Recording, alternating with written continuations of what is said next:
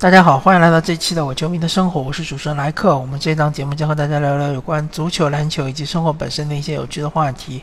我们这一期将和大家聊聊 NBA。呃，本来我是不想聊火箭的，因为最近这段时间火箭队的比赛都是打得比较窝囊，然后嗯，输的有点莫名其妙。嗯，包括我之前说火箭队这个赛季其实虐菜是比较稳的，对吧？不太会输那些排名比自己弱的球队，但是火箭还是在曾经领先二十分，对吧？第四节领先十五分，还有大概六分钟的时候领先十五分的时候输给了马刺。啊，还有就是输给了没有呃德拉蒙德的活塞队啊，这几场比赛都是非常不应该的。本来火箭队现在已经翻上去，已经能够基本上排到西部第二了。现在机会来了，一方面来说，独行侠的东契奇受伤了，对吧？可能会休战几场比赛。呃，一方面呢，就是快船他们的拉纳德还是要轮休啊。包括这一场火箭队的客场，呃，非常非常不容易的赢下了快船，是在最多落后十七分的情况下，由于威少的爆发，对吧，赢下了快船，确实比较出人意料。那么火箭队现在，我我个人感觉他的这个形势也好，或者他的在西部的这样一个地位也好，有点像去年的掘金队，因为去年大家在。赛季开打之前，大家都认为是火箭和勇士肯定是西部双雄逐鹿，对吧？呃，其他一些球队呢，可能只是陪衬。没想到呢，掘金队最终呃成为一支呃没有就是被大家看好，但是成为一只黑马，对吧？最终是拿到了西部第二的这样一个战绩啊，非常不错。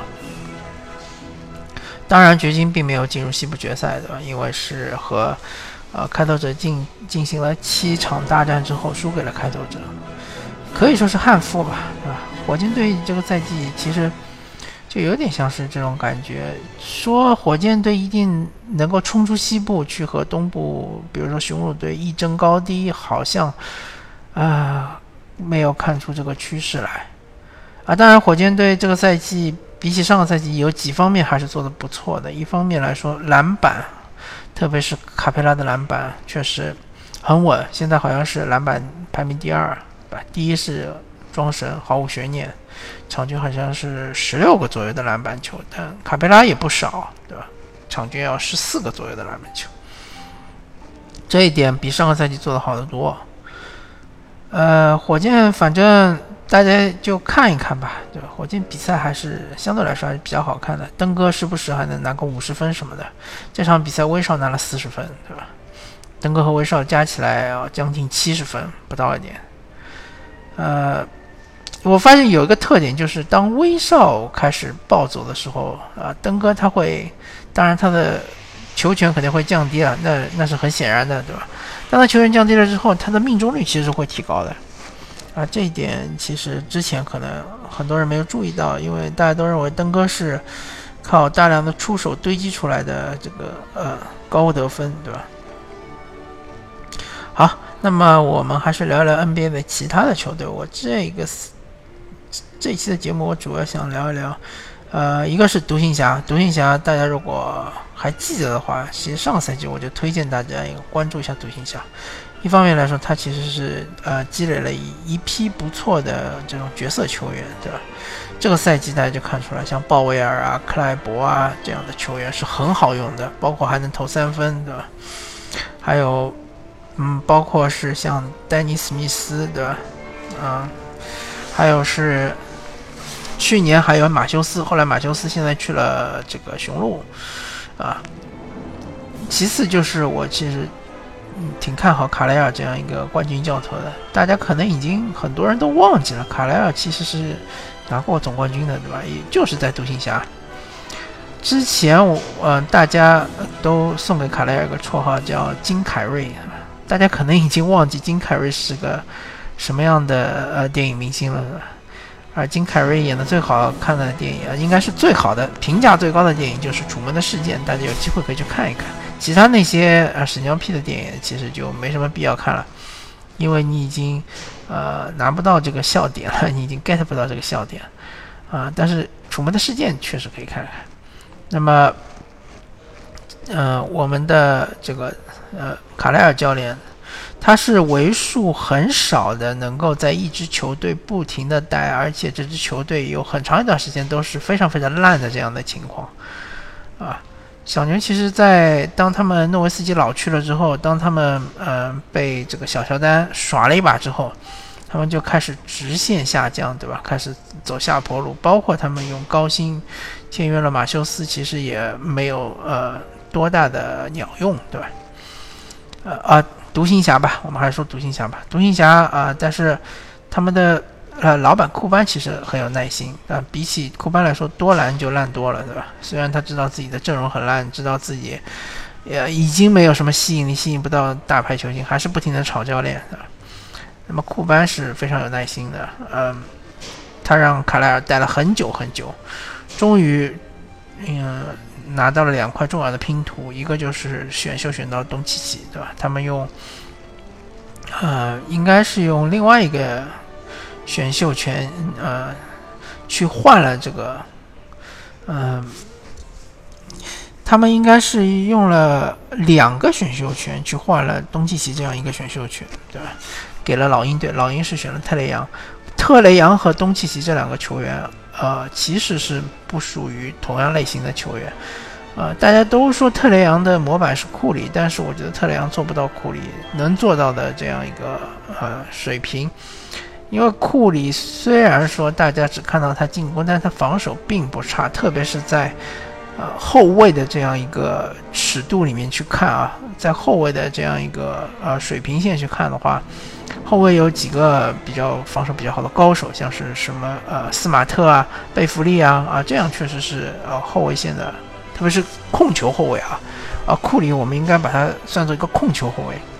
那么控球后卫来说，我刚才说这两位当然是顶尖的防守高手，但其他的一些后卫也没有说防守特别的好，或者说一定比库里防守好，对吧？嗯，这个比如说你说威少防守一定比库里好吗？我看不见的。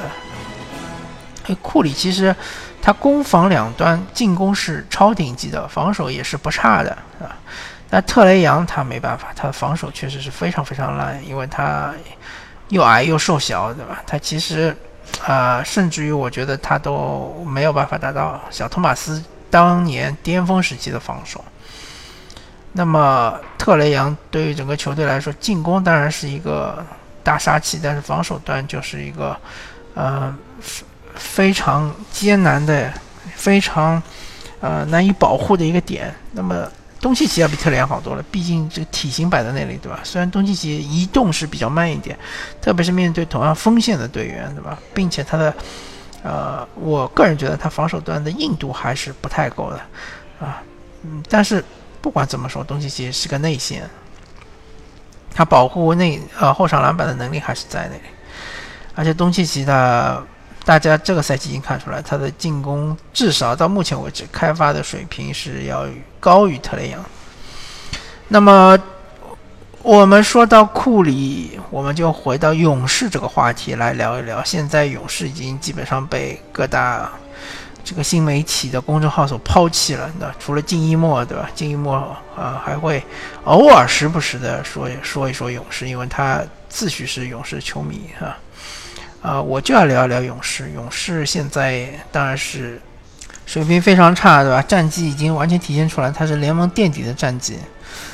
嗯，我我其实不太想说勇士的现在或者是未来，因为未来大家嗯都也讨论的挺多了。比如说说帕斯卡尔是一个很好的球员，对吧？等库里和汤神如果能满血呃复活回来之后，帕斯卡尔加追梦格林这两个内线，再加上呃。拉塞尔对吧？他们三个人组成的，呃，就是库里、汤神、拉塞尔组成的这个外线，他其实进攻端是没问题的，是吧？防守可能会稍微吃力一点，啊，包括鲁尼，当这个汤神和库里回来之后，鲁尼可能会也打得比较如鱼得水一点。毕竟现在感觉鲁尼好像是非常的废，对吧？那我们说一说勇士，呃，之前。呃，我作为一个火箭球迷，其实是挺讨厌勇士的，呃，也是其实相对来说是有点羡慕嫉妒恨的这种感觉，对吧？勇士因为它的资源太丰富了，有有那个 KD 对吧？还有这个库里，还有汤神啊，呃，必要的时候有时候鲁尼还能单打几下，对吧？呃，包括之前他们还有什么大卫韦斯特对吧？这样。能够打出千亿身价的球员，非要去拿底薪去跟勇士抱团，去拿一个总冠军，对吧？包括他们之前用帕楚里亚用的也很好，啊，嗯，火箭当时其实就是憋着一股气，气就是想把勇士扳倒，啊，但现在，呃，这样一个目标不见了，没有了，那么整个联盟就是处于一个天下大乱的这样一个感觉，呃。勇士队，大家不知道呃，我现在重新提起来，大家是不是啊还认为勇士呃很多情况下都是其实都靠啊凯文杜兰特的，呃，我个人倒不这么看。如果你现在回过头来看一看，追梦格林在勇士打得有多烂啊，进攻效率非常非常低，对吧？助攻也很少啊。篮板还行，然后高阶数据来看，他的呃防守应该也还不差，但是他对于球队的作用已经是无法体现出来了，尤其是面对他这样一个高薪，对吧？那么大家再想一想，嗯，之前勇士当四巨头还在的时候，追梦格林是打的多么的如鱼得水。啊，当时他的呃，在整个媒体中的上镜率非常的高，对吧？大家很喜欢去采访他，很喜欢去从他口中说一些，听听取一些啊比较过激的言辞。再想一想，如果勇士当时最强阵容啊，四巨头加追梦格林，或者说就说五巨头吧，五巨头再加上鲁尼，再加上是啊，当时替补还有什么麦考啊，对吧？啊。这一批人，如果说这一批人他不是由科尔来带，而是由德安东尼来带，这勇士会成什么样子呢？啊，我敢说，勇士肯定是由库里持球，啊啊，KD 更多的过来给他做挡拆，对吧？库里下去了之后，由 KD 持球，啊，由追梦过来挡挡打拆，但是追梦格林，呃，啊，德安东尼肯定会会鼓励他多投三分，是吧？因为追梦很有可能就是在外线被对方漏掉，然后追梦有可能啊，有可能他的三分不会下滑的这么快。之前鼎盛时期时候，追梦也是达到过百分之四十三分命中率的，但是他的量不是很大，有可能追梦还能成为一个精英射手，但是他的一手传球绝活，包括他的持球推进，就完完完全全被浪费掉了。所以科尔是一个。其实是一个妙手回呃妙手回春的这样一个教练，呃，其实 NBA 的主教练大家可以这样理解，他其实就像一个电影的导演一样，他是统筹全局的，他要管，比如说演员，比如说剧务，对吧？比如说呃摄像，对吧？全部都要管。所以科尔他这一点做得很好，啊，他没有让更衣室的那些矛盾暴露出来。当然，啊。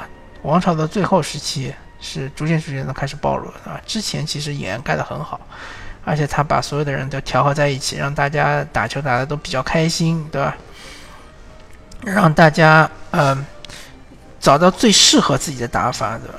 或者说牺牲了其实是库里的一部分的这个呃能力，然后平衡了其他人的呃特点，特别是。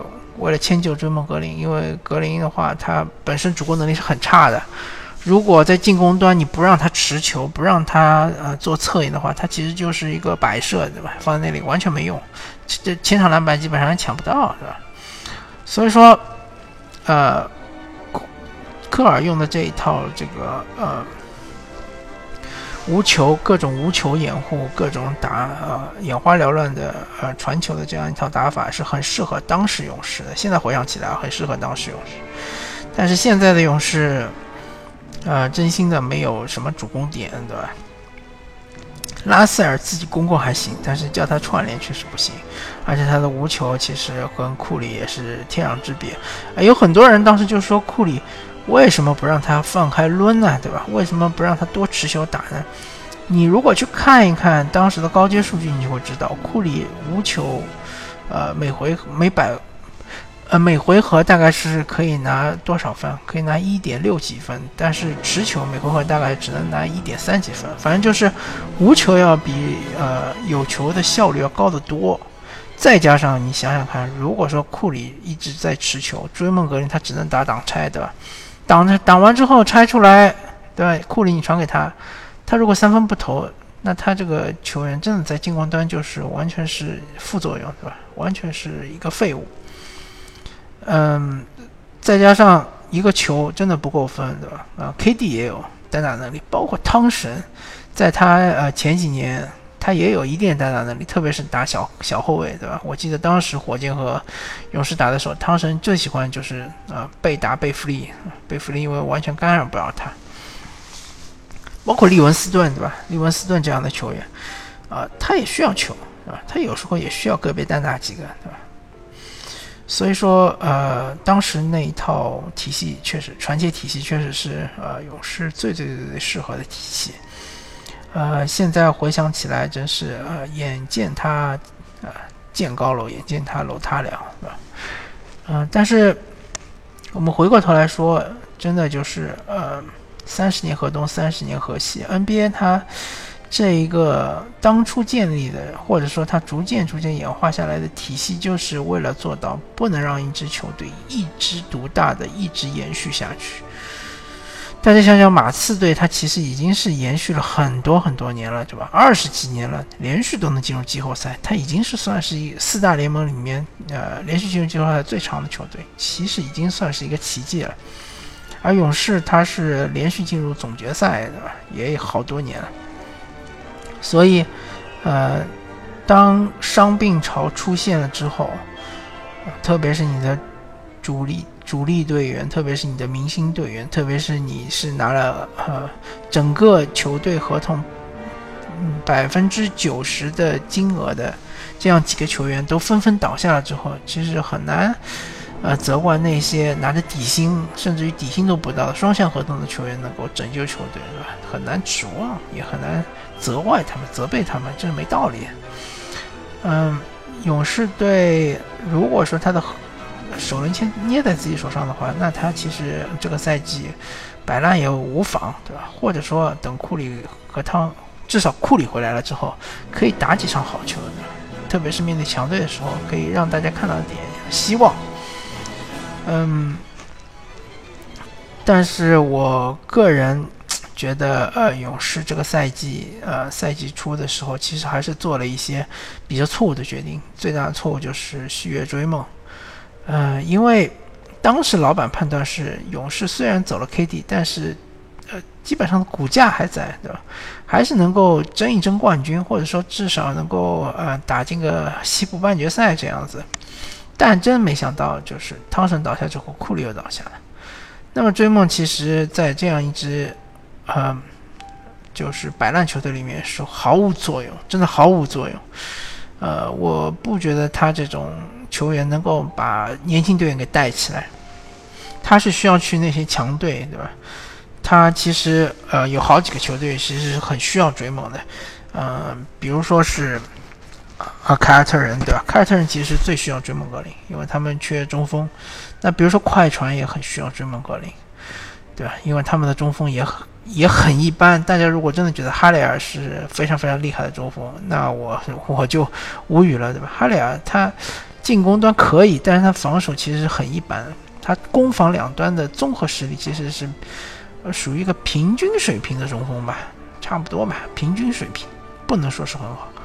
呃，追梦他其实就是一方面，呃，防守端对吧？他的补位能力很强，或者说他防守是啊中锋里面也算是顶级的这一种。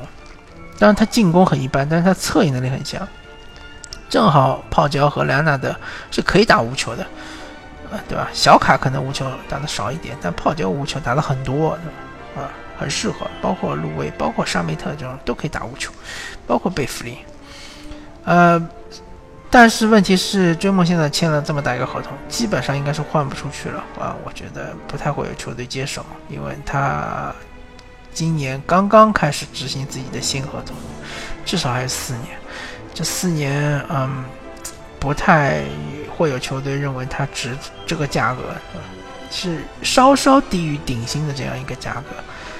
嗯，而勇士现在尴尬的地方就在于他们搬了一个新球场，对吧？而且这个球场座位的呃票价很高，特别是那种是 VIP 的票价。然后又有很多呃富豪，对吧？呃，硅谷那些富豪都买了 VIP 的这种套票，今年如果你给他们看这种呃稀烂的比赛，下个赛季他们会不会再来出付钱啊买这个套票？其实很难说。而呃，另外一点就是说，科尔能不能留得下，这也很难说。或者说，勇士的老板会不会呃头脑一发热，然后把这个呃。科尔给直接炒掉，这也不是说完全不可能，对吧？好吧，那么我们这一期的伪球迷的生活就和大家聊到这里，呃，感谢大家收听，我们下期再见，拜拜。